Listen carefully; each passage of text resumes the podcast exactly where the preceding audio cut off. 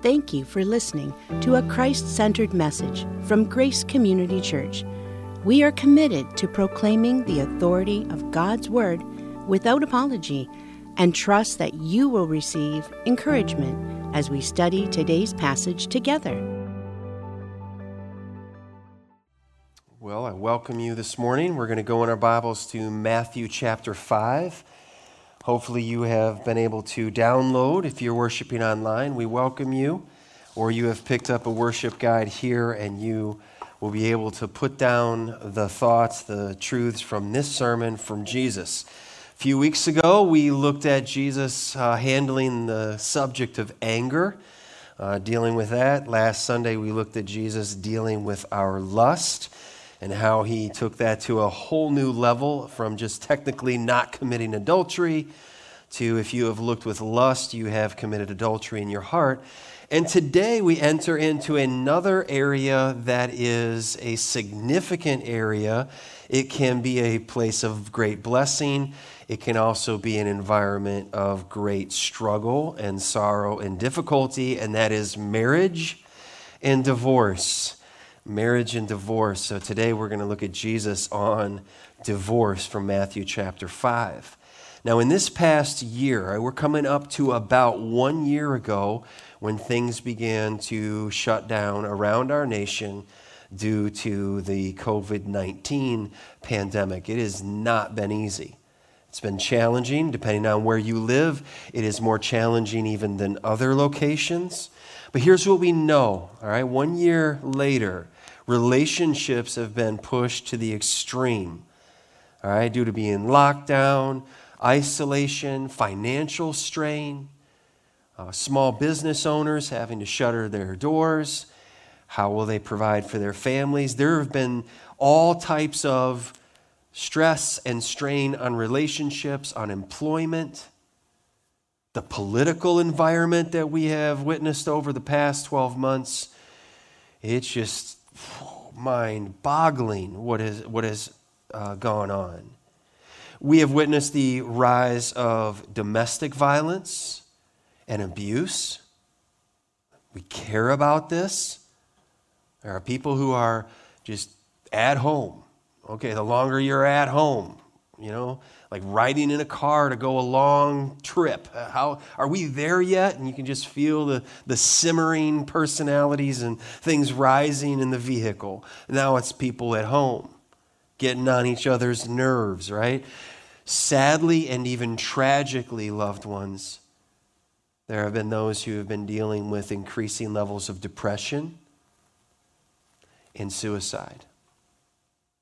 These have affected our relationships, the ones that in our families that we know, that we love. This has been a difficult year.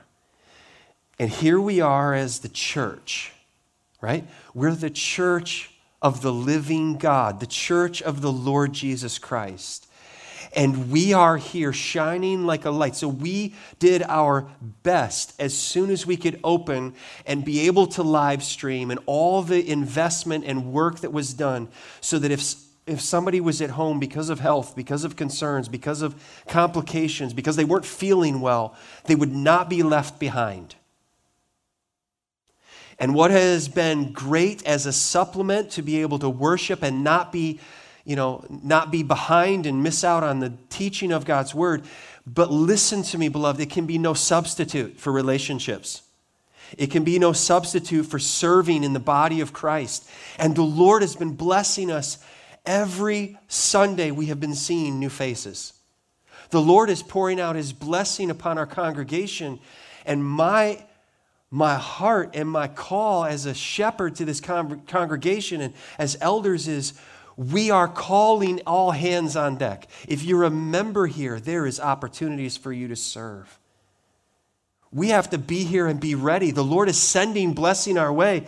And it's not going to be, we're, well, we'll hopefully, hopefully we'll be ready next year. It's time now, so March 3rd, that evening, all members who are currently serving, all members, and you're looking for that place to serve, we're saying, come on, because there's a need.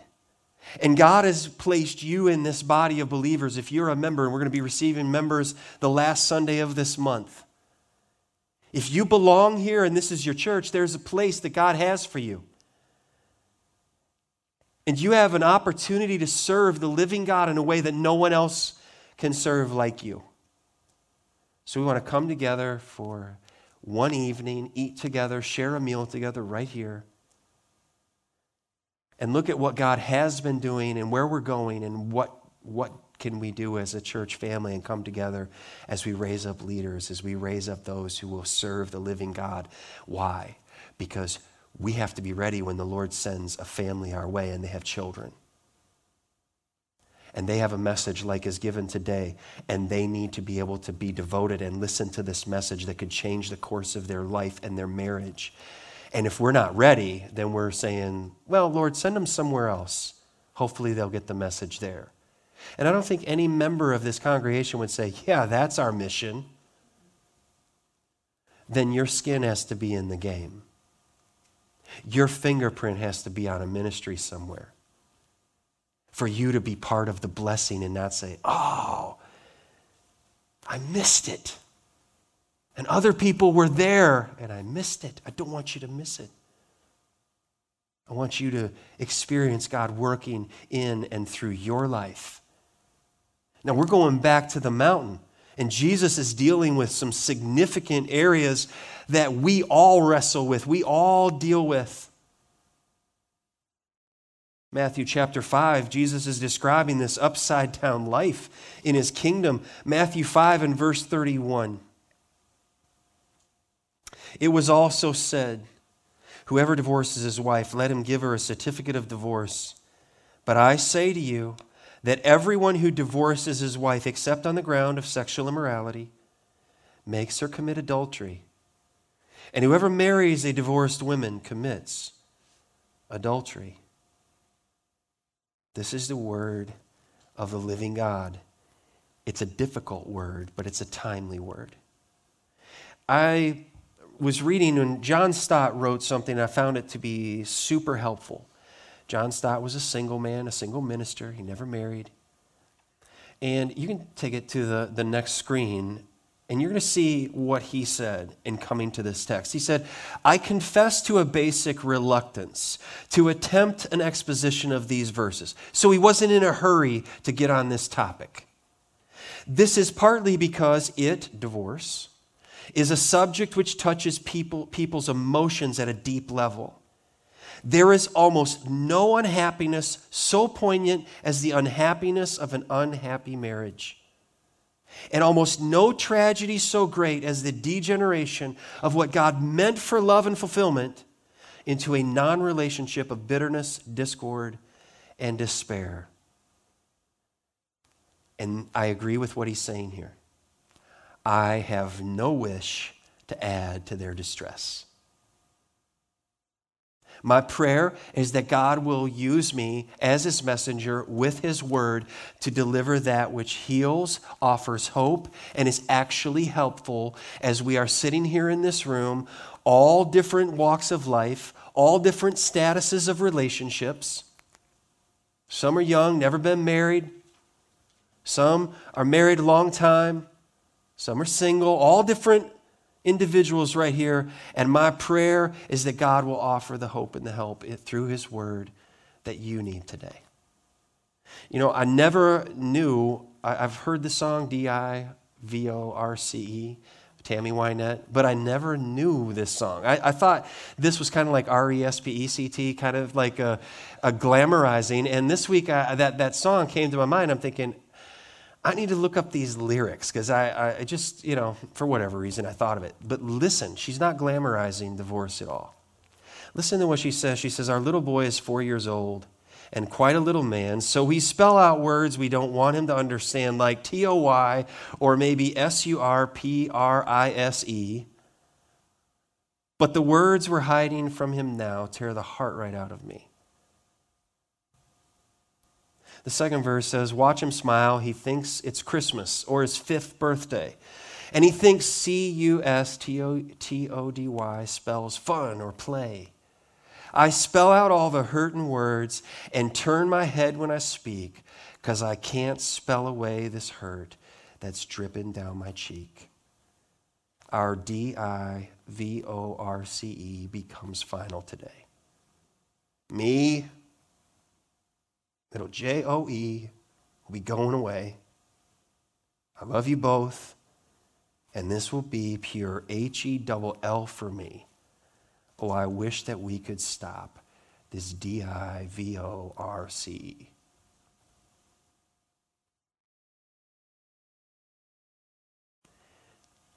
In this room, I dare say that we have all been touched by divorce, whether it be parents, marriage of parents, siblings, children. Divorce hits us in a very real way in a very difficult place. And as John Stott said, I, I wish to add no injury, but to look into the Word of God and find the hope and find the healing that we need. Listen to what our statement of faith says under Christian conduct, and this is on our webpage. And I just want to go through this because you want to talk about countercultural? We're, we're a rare duck, okay? This is what we say. Is that we say this. We believe that the family, the husband and wife, without or with children, is established for the education, discipline, and welfare of its members. We further maintain that God created man and woman distinct in gender, purpose, and role within the home, and that the relationship between man and wife is a most solemn picture of Christ and his church. That's where we're going with this message. That's where it ends. We stand opposed to practices which violate the biblical doctrine of the home, including divorce, by which man puts asunder what God has joined together and corrupts a type of Christ. We stand opposed to promiscuity, immorality, and homosexuality, which substitutes depraved and unnatural acts of lust for the holy and defi- undefiled expression of marital love.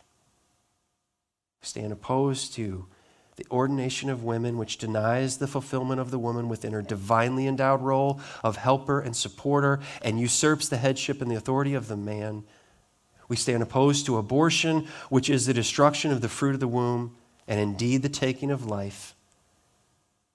We stand opposed to delinquency within the home by which parents fail to exercise godly authority and discipline over their children with whom God has entrusted to them.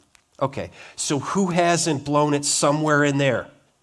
okay, if you're waiting on the person, it's like, and I have done very well on all of those, it's not going to be me, okay?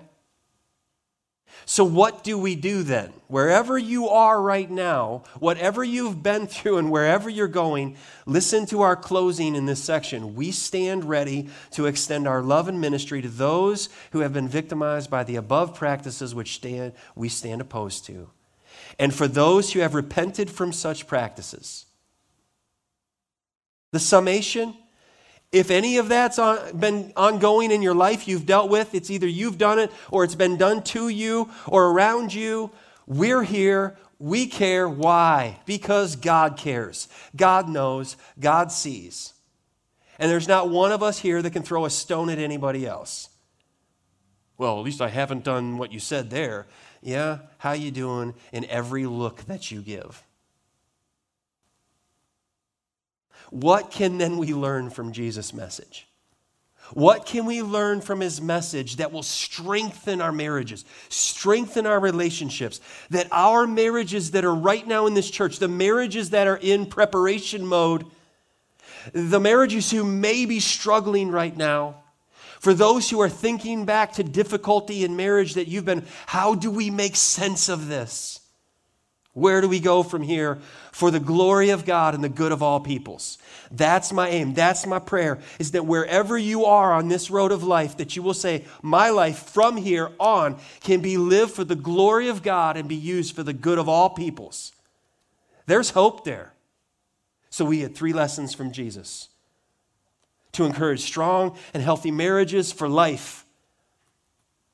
We're going to listen to Jesus and these will often apply as how we conduct our relationships as well, not just marriage. But marriage may be one of the most difficult places to apply these lessons, these truths to our life and relationship because no one knows us quite like our spouse knows us. They see it all the good, bad, and the ugly. Number one, first lesson from Jesus marriage is distorted when Scripture gets twisted. Marriage is distorted when Scripture gets twisted. Okay, this is a problem. It's a severe problem. Now, I will be honest with you. When 25 years ago we said I do, I thought marriage would be easy. Okay, we had 15 minutes of premarital counseling in the pastor's office there in uh, Somerset, Kentucky, and I, we, I'm like, come on, this is easy. I, I know everything I need to know, and you know, know, you know, here we go. Ginger is just, I mean, she won the lottery with me, okay? This is going to be amazing. This is going to be easy. I couldn't even conceive that it's going to be a challenge at all. Yeah, I was wrong, okay? Verse 31, Jesus says, It was also said, you've heard this, you've heard this being said, whoever divorces his wife, let him give her a certificate of divorce. Now, if we're going to give this the way Jesus is saying, he's saying it in this way whoever divorces his wife, just make sure you have your paperwork together. Whoever wants to get rid of their wife, just make sure you go through the technicalities, okay? And then you can be done with her and you can find that other person that really has your eye now. And immediately all of us are like, whoa, whoa, whoa, whoa, whoa, I didn't catch that the first time through there. Well, that's why we come to sermons. That's why I do heavy lifting and studying through the week to bring it so that we can get our mind wrapped around to say, oh, that doesn't sound right. But that does sound like the world we live in, doesn't it? No fault. Just go our separate way. Hey, you know what many people are doing now? Just live together and don't even bother with marriage. Just live together, and that way, if it doesn't work, you know, hey, at least we're not getting divorced. We'll just function, we'll act like we're married, but we're not married. All of it is a violation of God's ordination, his institution of marriage. So we're here to pick it up out of the dirt and elevate it into its rightful place the way God sees it. Statistics say that couples who get divorced, on average, get divorced in their first eight years of, of marriage.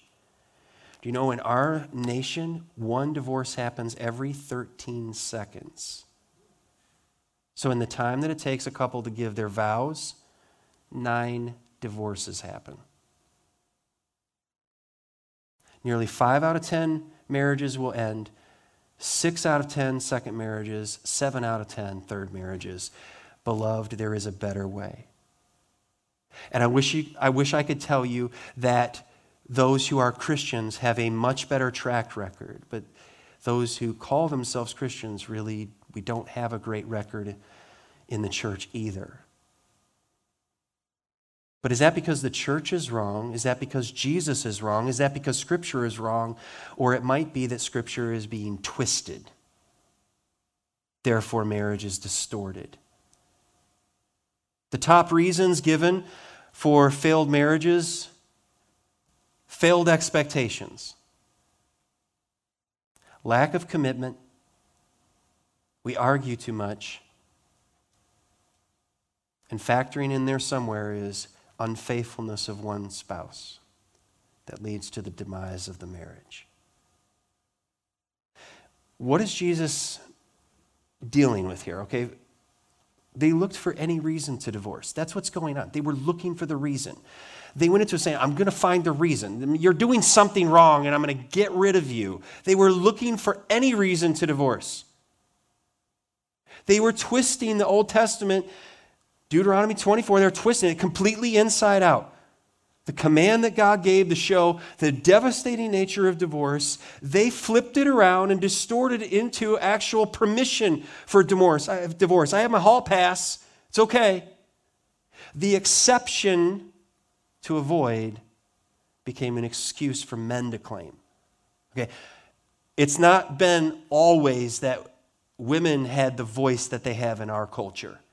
In cultures around the world, it's just everything is man centered and that what was going, that's what was going on 2,000 years ago is women were being left out in the cold right and left. And that is not the Father's heart. not our Father in heaven. So, Deuteronomy 24, this is the Old Testament text that they're, that they're dealing with, that Jesus deals with. When a man ta- takes a wife and marries her, if then she finds no favor in his eyes because he has found some indecency, in her, okay, there's some uh, corruption there, there's some in, infidelity or unfaithfulness, and he writes her a certificate of divorce and puts it in her hand and sends her out of his house, and she departs out of his house, okay, so he's divorced her, he's putting her away. And if she goes and becomes another man's wife, and the latter man hates her and writes her a certificate of divorce and puts it in her hand and sends her out of his house. Or if the latter man dies, who took her to be his wife, then her former husband who sent her away may not take her again to be his wife after she has been defiled, for that is an abomination before the Lord. And you shall not bring sin upon the land that the Lord your God has given you for an inheritance. Now, what is the Lord saying here? He's saying to the first husband who makes the vows, Don't you divorce your wife. Give the opportunity to show forgiveness, grace, love, and mercy. And if there is something where she has violated that sacred covenant and you send her away, understand you're sending her away to never get her back again. So you better think it through really, really well because it is just going to be like, well, I gave her the certificate, never, no, cancel that, bring her back. You have to take marriage much more seriously than that. That's Deuteronomy 24. But by the time that Jesus is here, things have slid down the hill much further. And that was 2,000 years ago. There were two schools of thought, all right? There, there were two rabbis, and they had two schools of thought. Rabbi Shammai, all right, he taught his followers there should be no divorce. All right, he's very rigorous. We got to hold to the hold the line, no divorce unless there's proof of infidelity. What was he doing? He was taking the word of God, interpreting, applying it. That's strict. But his school, if you divorce your wife, you better be certain of your decision because you can't have her back. And that fits with Deuteronomy 24. That's one school of thought. There was another rabbi, Rabbi Hillel, and he taught his followers divorce is okay so long as you have all your paperwork in order. The husband then could legally get rid of his wife if she was displeasing to him in any way. And we're going to see this show up in a few moments in Matthew 19. And the phrase is for any reason.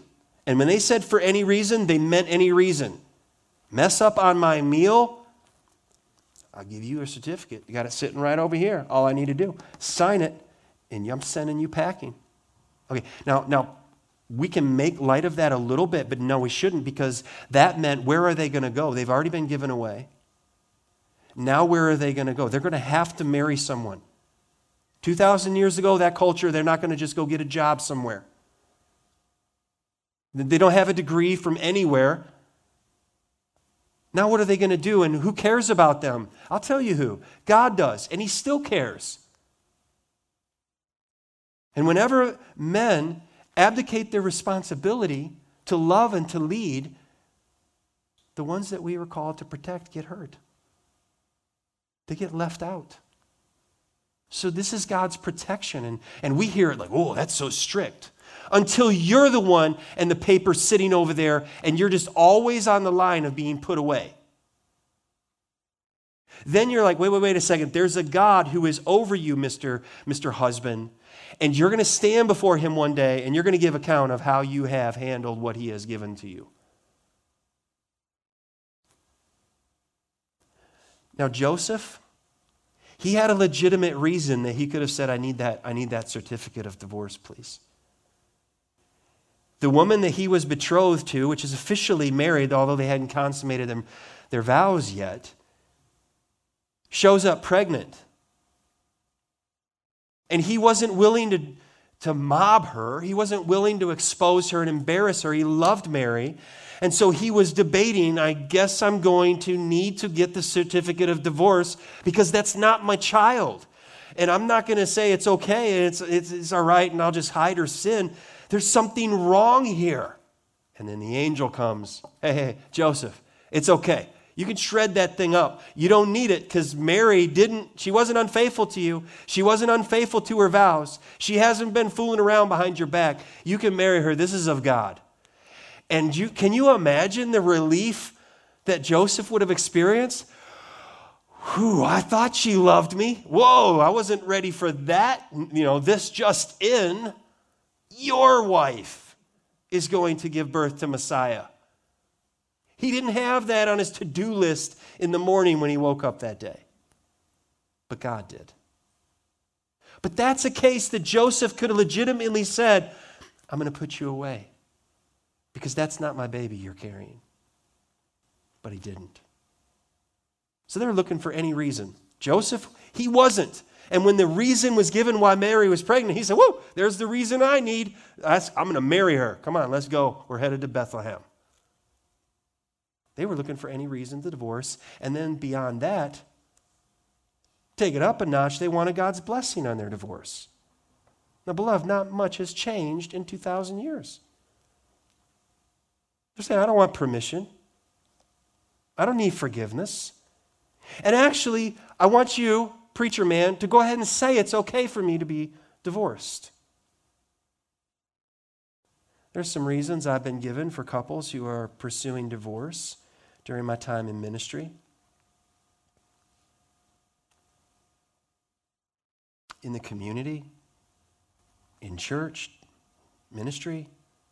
I've heard it told me, you know, people have said to me, you know what? We got divorced and it's so much better now because the kids don't see us arguing anymore. So much better. Not true. Not true. I've had couples say, you know what? Counseling didn't work for us. We tried counseling, didn't work. So we're getting divorced. Instead of saying, help me do whatever I can do that is right in the sight of God to save my marriage. Nope, mine's made up. Like, well, you know, the church doesn't offer enough counseling. What do you think this is every week from this pulpit?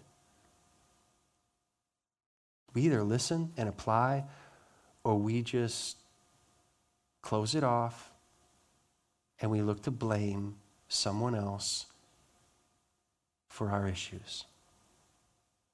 There's a better way, beloved. Marriage is distorted when Scripture is twisted. Second lesson from Jesus marriage is protected when Scripture is rightly understood. So Jesus is going to say, Let me clear this up for you. Let me give you the message that you need so that you hear the truth about Deuteronomy 24. And for Jesus, for those who love the Word of God, for those who love what God creates, this is a priority. Right, this isn't, well, we'll get around to it. This is a priority for us. But I say to you, verse 32, that everyone who divorces his wife, except on the ground of sexual immorality, makes her commit adultery, and whoever marries a divorced woman commits adultery. Beloved, marriage is a covenant. The vows given by a bride and a groom, a husband and a wife, are sacred. We trace our roots all the way back to the garden, the first and last ever perfect marriage, Adam and Eve. And God put Adam to sleep and performed the first surgery, took from his rib, and from that rib made a woman and woke him up. Is it a dream? I mean, I've been looking at elephants and I've been looking at giraffes and hamsters and monkeys, and this one here looks like me, but way better. I mean, whoa, right? That's, that's the old joke. Whoa, man, right? The whoa, right there. There she is, woman from man. And what did God do in the garden? He held the first wedding. And he gave that, that significant moment in a wedding when a bride's hand is transferred generally from the father to the groom to say, I've brought her all this way. I've loved her, protected her, raised her, protected her purity, and I'm bringing to her to you. The responsibility is now yours. And the authority of protection, love, and grace transfers from the Father to a husband, and that responsibility all sets in the moment that hand is transferred. An invitation into the struggle of blessing and burden of someone knowing you and you knowing them, and you both needing to constantly turn to the Lord for help that you don't have on your own. And there, the first wedding, and Eve is given to Adam. And like I said, that's the first and last marriage that was ever perfect. No fights, no arguments until. How about that fruit? And that relationship was covered in shame moments later. And the first evidence of sin is hiding from one another and hiding from God. And the temptation that we all face is to run from God and run away from accountability and just put people around us that will tell us what we want to hear. Actually, I want God's blessing on my disobedience. He won't do it. And the church shouldn't do it either. Not if we're going to be pleasing to Him. Marriage is a covenant. The Pharisees were preoccupied with grounds for divorce. How close to the line can we get and still be okay? Jesus is concerned and preoccupied with marriage. The husband, the wife, the family, the children, the community. That's love. And Jesus is concerned with that. And it fits. This is clearly communicated in the Old and New Testament. Malachi chapter 2, verse 13. The Lord was taking his people to court. They were so stubborn. Aren't you glad that we're not stubborn like they are? You know, they were so stubborn. And this is the second thing you do you cover the Lord's altars with, altar with tears, with weeping and groaning, because he no longer regards the offering or accepts it with favor from your hand. But you say, here comes the blame. Why does he not? Because the Lord was witness between you and the wife of your youth, to whom you have been faithless, though she is your companion and your wife by covenant. Did he not make them one? With a portion of the Spirit in their union? And what was the one God seeking? Godly offspring. So guard yourselves in your spirit, and let none of you be faithless to the wife of your youth. For the man who does not love his wife but divorces her, says the Lord, the God of Israel, covers his garment with violence, says the Lord of hosts. So, Guard yourselves in your spirit and do not be faithless. The Lord hates divorce. Divorce hurts, it does damage. They were looking for excuses, for reasons. It's okay. But divorce, according to the Word of God, is only permissible in cases of infidelity unfaithfulness. If the, if the vows were broken, then there may be a cause for divorce. But there's not a command that someone must divorce their unfaithful partner, though they be deeply wounded and hurt.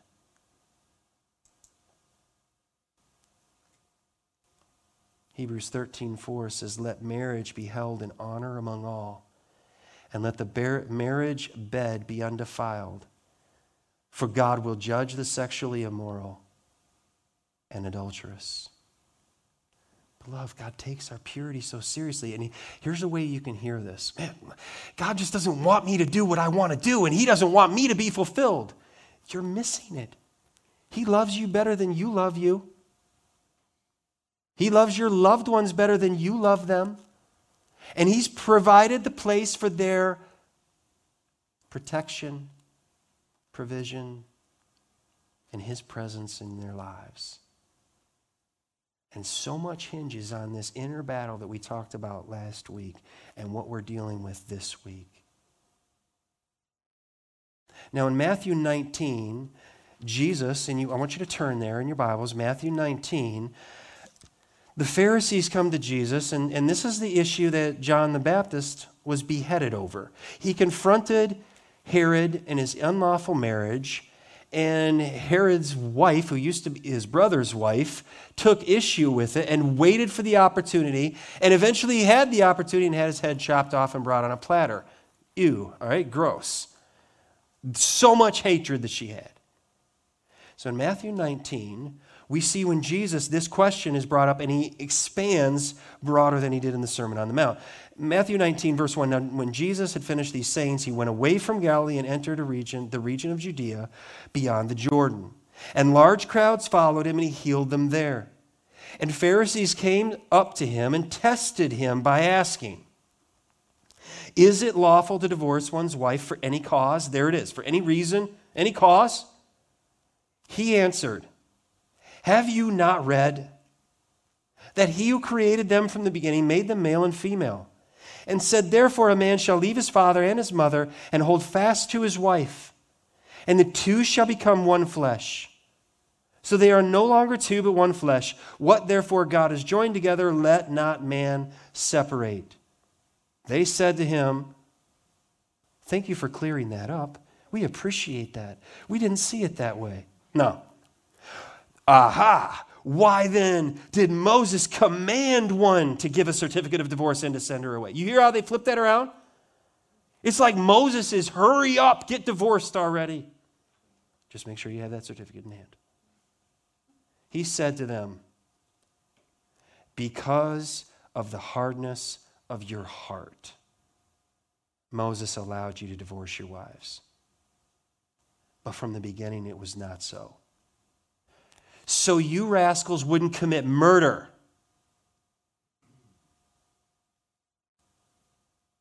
He made a provision, an exception. Verse 9. And I say to you, that sounds familiar, doesn't it?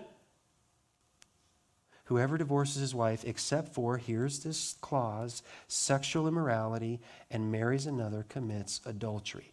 Now, right about here, the disciples pull the wrestling move. I got to tap out. That's. Uh, seriously, Jesus? Which school are you? We were hoping you might be somewhere. You what? The disciple said to him, If such is the case of a man with his wife, it's better not to marry. That's what I was thinking, James. Yeah, good luck, Peter. You're already married. Man, maybe I should have waited. But he said to them, Not everyone can receive the same, but only those to whom it is given. For there are eunuchs who have been made so from birth, there are eunuchs who have been made eunuchs by men, and there are eunuchs who have made themselves eunuchs, like Origen did. We talked about that last week. For the sake of the kingdom of heaven. And the church said, No, don't do that. Let the one who is able to receive this receive it.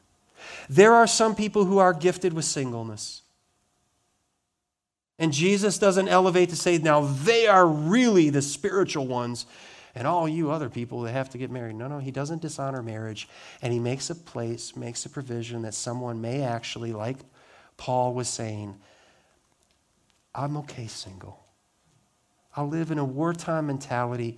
And when the Lord sends me here, or when the Lord sends me there, or when my head goes rolling down the hill, there won't be a wife and children standing nearby watching me. And I'm okay with that. I'm complete in Christ. The Apostle Paul, he addressed the permanency of marriage, 1 Corinthians 7, and he says in verse 10, To the married I give this charge, and he's saying, I'm quoting the Lord here, not I, but the Lord. The wife should not separate from her husband. Jesus said that. But I say to you. Verse 11, but if she does, she should remain unmarried or else be reconciled to her husband, and the husband should not divorce his wife. Verse 39, a wife is bound to her husband as long as he lives, but if her husband dies, she is free to be married to whom she wishes, only in the Lord. Marry a believer. If the Lord provides, then put yourself under someone who will love and shepherd you like Jesus, not anybody else. So the teaching of Scripture is clear. And wherever you are on the road of life today, the Lord will meet you there, right where you are. Third lesson from Jesus marriage is enjoyed when Scripture is humbly applied. Marriage is enjoyed when Scripture is humbly applied. I put the word humbly in there for me because that could absolutely describe much conflict in our early years of marriage. Oh, I had the scripture. I had the words. I had the, I had the laws and laws and laws and rules. Missing grace. But God is faithful. This is a promise from God. And do not misunderstand this. It's not a promise that everything will be easy, but it's a promise that you can have a joy that surpasses trials, sorrow, difficulty. That joy abides in all of that. Marriage is enjoyed when Scripture is humbly applied. So, what then is God's design for marriage? What is His intention? And I'm just going to give five words, five descriptions, and the first one is love. Love. Remember, this is the opposite of lust last week. We looked at that. This is for love love that serves, love that gives, love that sacrifices, love that forgives. When spouses love, when they serve, when they forgive one another, this is the kind of love that is God's love. And this love is then going to be evident to children and to those who come into their home and to neighbors. And as far as their influence will go, people will see there's something different about this couple. What is it?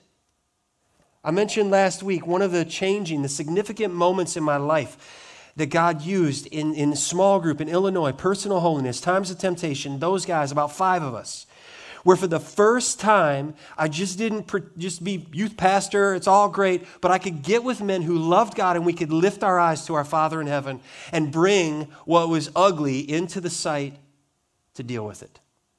Well, here is about 10 years ago, we, a group of husbands and wives, went through this study by Alistair Begg, Lasting Love. And no one took this from me in the first service. I said they could have first dibs. This is a copy you can have as a CD with all the sermons, and if you want it, it's right here. And to take this copy after service does not mean that you are like, look at Jay. All right, and we sold. All right, Jay, that's your copy. Listen, these sermons are online. They're excellent. He does one sermon, his Uncle Ali, uh, I think he's at Cedarville University, and he's talking to those who are approaching marriage.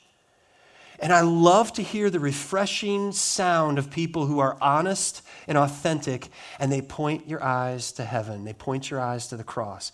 And you know what, why I bring this up? Is because the couples that we went through that study together, that was another moment in our lives, husband, wife, to Get with those in like minded, in a setting, and say, let's encourage one another. And I wish that I could tell you that everybody in that gathering took everything to heart.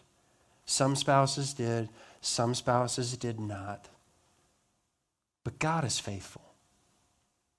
God is faithful. As I said it last week, God cares. And I'm thankful for those individuals who we spent that time. That was valuable time. And we have moments like that that happen in our small groups all the time. I wouldn't do life any other way than living in community. I've been there and done that, and it, it's no good. Sucks the life out of you. Lets you try to pretend that it's all great when in, the Lord knows and you know it's not. Love. What does Paul write in 1 Corinthians 13? Just listen to this. It's often said at weddings love is patient and kind. Love does not envy or boast. It is not arrogant or rude. It does not insist on its own way. Oh, I was really good at that. It is not irritable and resentful. Yep. Scored pretty high there, too. It does not rejoice at wrongdoing, but rejoices with the truth. Love bears all things, believes all things, hopes all things, endures all things. Love never ends. Then he, then he describes the things that are passing away. As for prophecies, they will pass away. As for tongues, the spiritual gift, they will cease. They will do away with themselves. As for knowledge, it will pass away. For we know in part and we prophesy in part, but when the perfect comes, the partial will pass away. When I was a child, I spoke as a child. I thought like a child. I reasoned like a child. When I became a man, I gave up childish ways. That'll tell you where you are in, in, in your life, men. That says where we are. For now we see in a mirror dimly, but then face to face. Now I know in part, then I shall know fully, even as I have been fully known. So now faith, hope, and love abide. I remember the girls' trio wearing no shirts faith, hope, love, right? These three, but the greatest of these is. This is written to a church this is to be experienced in our lives. This is to be like a, a well of refreshment to those who come near us. Not that the, we act like we're perfect and we have it all together, but that we go to the one who is perfect and he's the one who puts us all together again. Another excellent resource. We have a little pamphlet, small of these around. What Did You Expect by Paul David Tripp. It's got a great series that could be like what we went through in this, if there were others interested in doing that. What did you expect? Listen to what he says after a whole section on confession, like bringing your junk to be dealt with instead of putting it under another rug, as if that's ever worked. Listen to what he says. He says, When the shadow of the cross hangs over our marriage, we live in re- and relate differently. We are no longer afraid to look at ourselves. We are no longer surprised by our sin.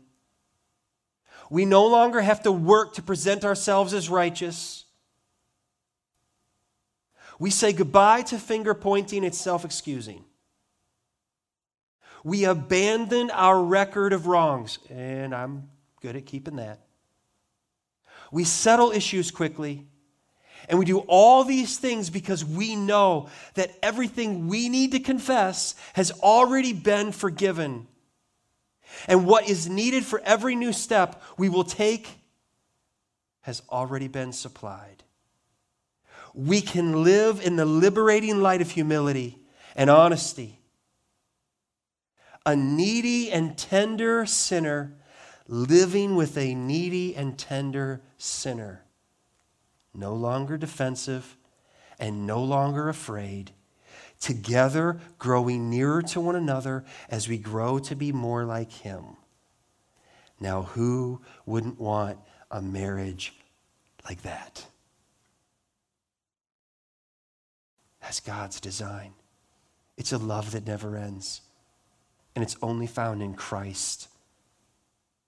Purity is our next word of description that God's design for marriage is for purity. Purity before God, purity with one another, upholding the sanctity of marriage. Marriage is not to be forbidden. Oh, you want to go into the ministry? Then you have to be single? That's not from heaven.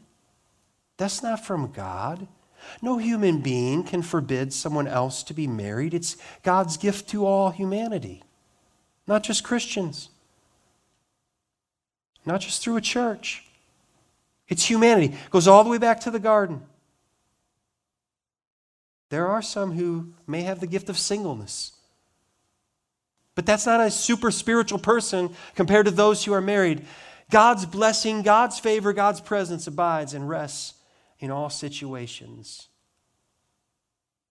God's design is for love, for purity, for life. That's what marriage is to be, as in for all of life, your whole life, till death do us part. And you know, last year we celebrated with Dave and Jan Helzer their 50th anniversary. Uh, we celebrated not only with them, but with Mike and Judy Masterson, their 50th anniversary. This coming October, Jill and Jeff Manor will celebrate their 50 years October 15th. You know what a treasure that is? You know how awesome that is that we get to be part of? Do you know what it is to be selfless? It's to be able to rejoice in someone else's success and God's faithfulness in their lives. And not long ago, Russ and I were talking to Mike and Judy, and we were kidding about this. I said, Yeah, it's all been easy and bliss. And he said, Right, because he's been there.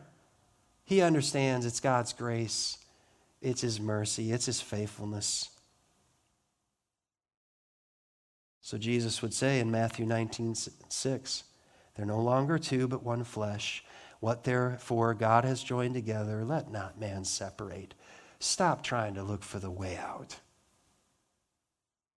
Look for the way up in forgiveness and love and serving. Look for that way. There's a better way. For life, for babies. We had some babies running around here in the first service. It was a lively place. This is God's gift. Our team is working on preparing so that we're ready. We're, you know what we're saying? We have babies being announced like all the time. There's another baby on the way, another baby on the way. I said it last week somewhere. We better build a nursery. Oh, yeah, we are. Right down the road where there'll be room. And the kids will be able to stay in there. And the, you know what? You know what we want? We want the place to be. When you're a kid and you're this big, you can't wait to get in that room. We're part of this. God's going to give us this. Marriage is for good. To live in God's goodness to experience God's goodness and to share his goodness with one another in the world. This is what Jesus is saying let your light shine. That these testimonies of brokenness and healing and being restored that God is doing, and when other people come in and they find our homes to be a safe place, a haven, a place that they love to come. And it's not because we're perfect and it's not because everything is just in its place and don't mess anything up. I like that. It doesn't work that way. But may God allow there to be something refreshing about our homes. And lastly, for God's glory. God's design for marriage, for life, is for God's glory and to enter into marriage thinking, now this person will complete me, and this person will never leave me, and this person will never offend me, and this person will never let me down. That is a God sized burden you're putting on a human being, they can't hold it. They cannot bear up under that weight.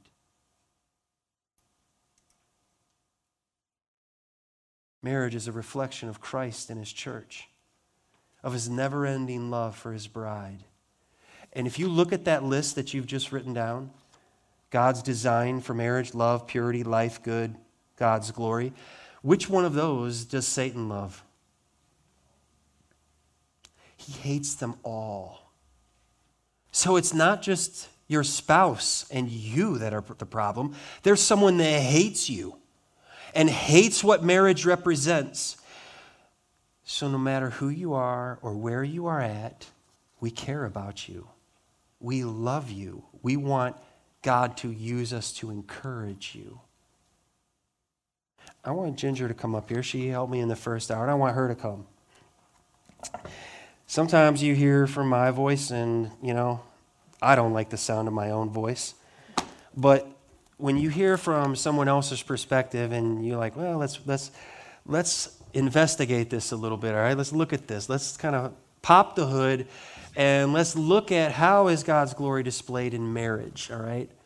And I'm just I just want Ginger just to share a word of encouragement to a wife who may be struggling, all right? To give hope to them that things can change. and are changing. All right, so I just want you to share a little bit. Um, you did great in the first hour, so. Thank you. Um, so I'll let you back. Oh, okay, good. I think um, Brian touched on it a little bit, but I think mainly what happens in new marriages and um, when you first go into it is you have these expectations that are not reality. I don't think I had that many expectations personally. I'm pretty, you know, I, I just went into marriage wanting somebody that loved me for me, you know. And I think Brian probably had more unrealistic expectations of me when we got married. So we went straight into the ministry. And what I think happened was we just stayed really busy, really, really busy. And um, that didn't really give a lot of time to actually build our relationship.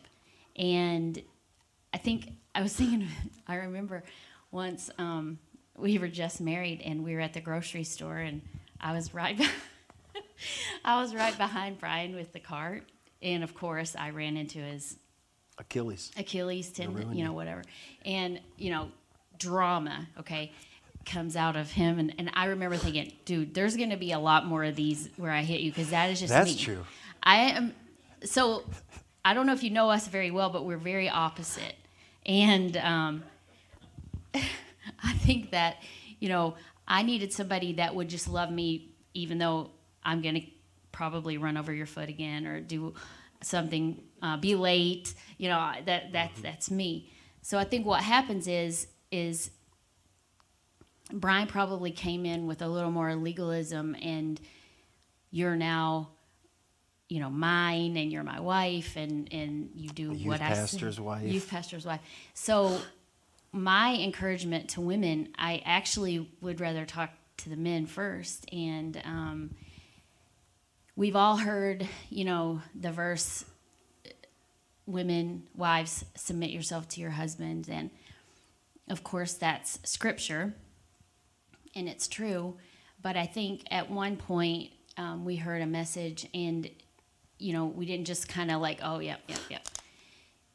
It's more you go to the next step and it's husbands love your wives as christ loved the church and oh yeah i love her it's not that if you really think about it he died for the church and if you love your wife the way that christ loves the church you love her no matter what you deal with her in understanding you we're very different creatures so you you you take that into consideration in all things and if you do that it's not hard for the wife to submit to the husband because that's how God planned it. I think sometimes, especially in Christian homes, the men take it out of context.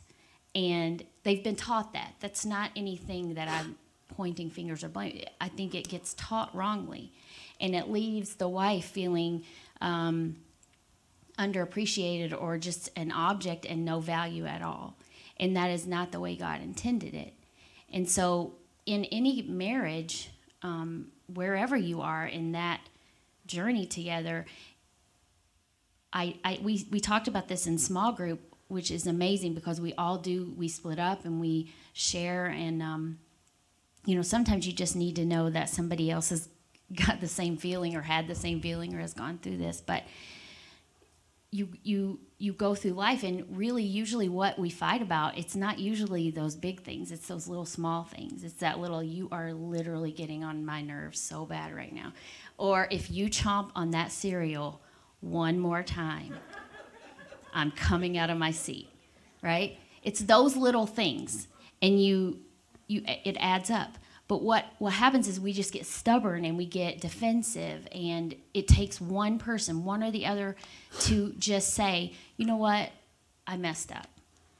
And then to realize it and then not do it again and then you it just diffuses the situation because in my heart of hearts you don't we don't have to be in marriages that we just endure. Mm-hmm. We can enjoy our lives together. You can enjoy your children. You can enjoy your time together. Mm-hmm. And you don't have to have like oh it's all have to be perfect. There are going to be bumps in the road. There are going to be trials. There's going to be real life but you can enjoy each step. Mm-hmm. And i think we're just kind of conditioned sometimes to be like oh yep you know i'm married whatever. It, it doesn't have to be that way. You have mm-hmm. all the tools to enjoy it. And most the, the biggest tool is just that grace and just saying i'm sorry and moving on and not having that list of wrongs mm-hmm. and showing that grace. And you know it, it's it's life changing it's very very simple mm-hmm. but it's life changing and i think that um, that is the the main component Yeah, I think if uh, early on, if you would ask, like you know, uh, now men, men, make sure you love your wives as as the Lord loves the church. I would have told you I am. and she's just not recognizing how great of a job I'm doing. I mean, all of the youth group and all these things are going so great, and she, she's just not getting with the program fast enough here. And we can laugh about it now because, not because here we are, and this, I'm telling you, it's God's grace. It's God's grace. It's His grace. And that is available, like for all of us. And this is what we are to be as the church, is not glorifying self. It's we can tell others, come with me to Jesus. Whatever your need is, whether you are single, whether you are married, whether you've been divorced, whether you've caused the divorce or you were hurt by a divorce, unfaithfulness, a widow, widower, whatever, wherever you are in life, God will meet you right there. Right there. He cares.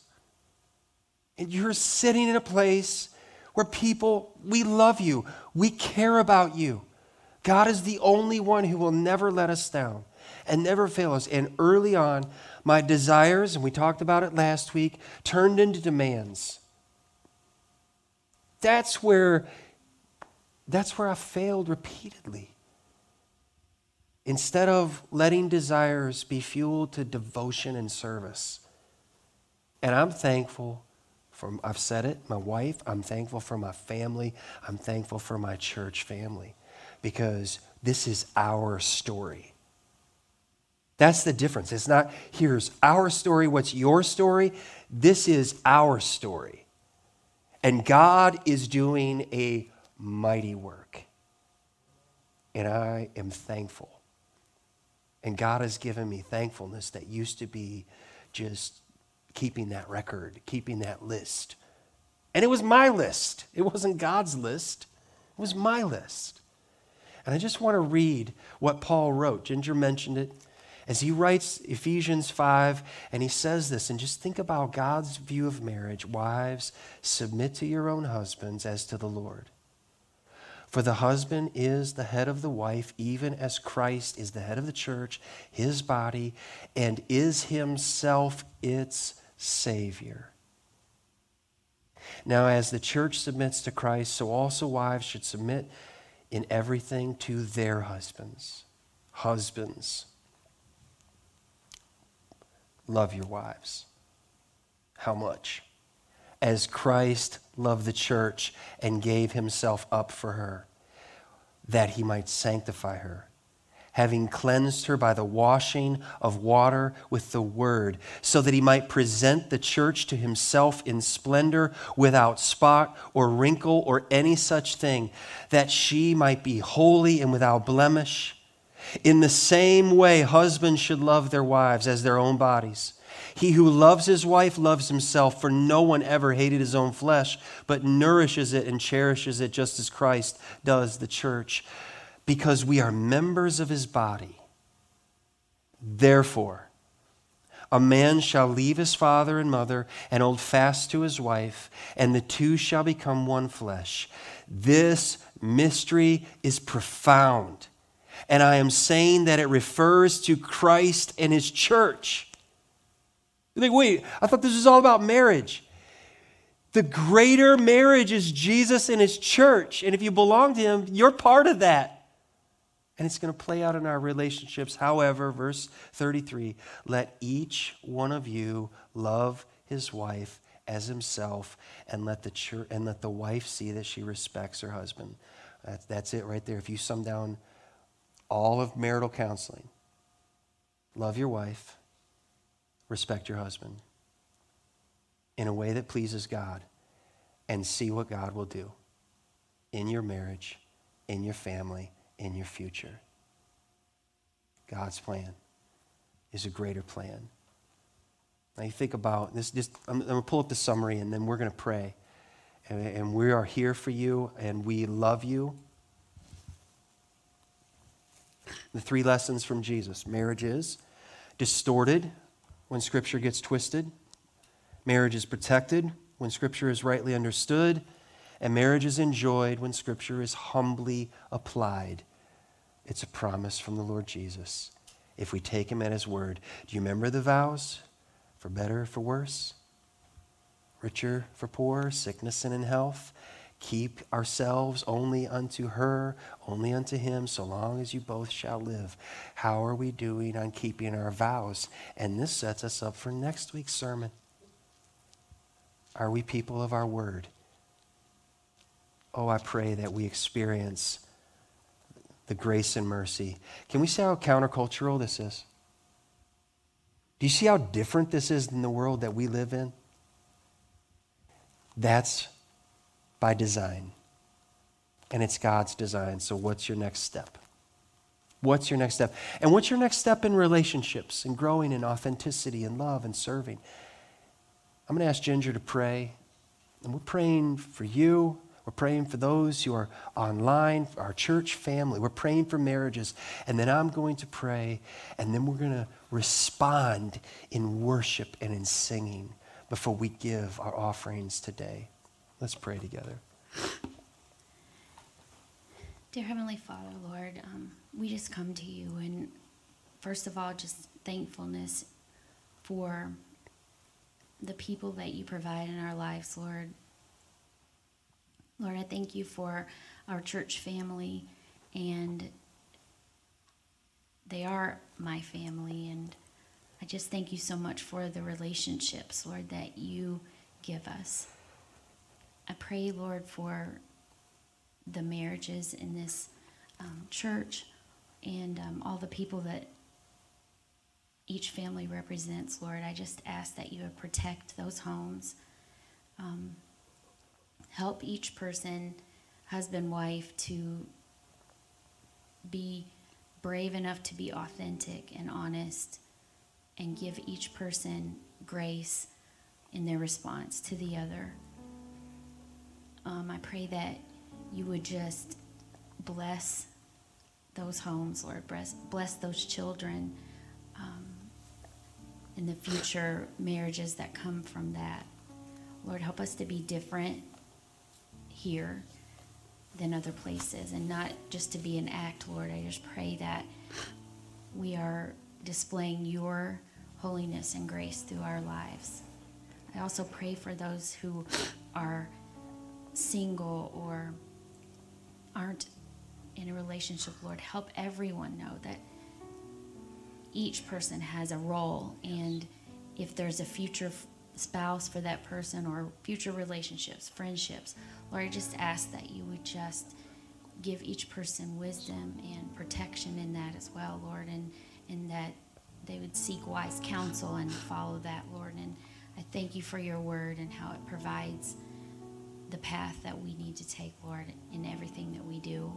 Help us not to mess it up, to make it say what we want it to say just to fit what we want at that moment, Lord. Help us not to be selfish, to do all that um, honors you in our lives.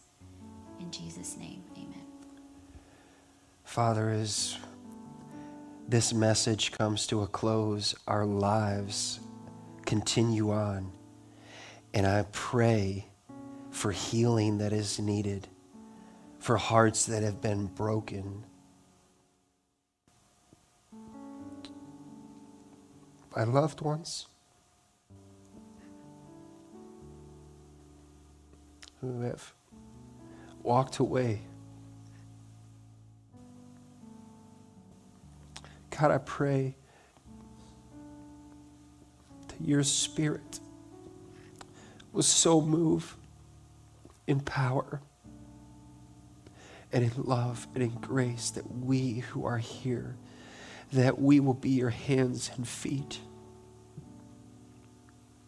I pray for the the fatherlessness in our nation god. I pray for men.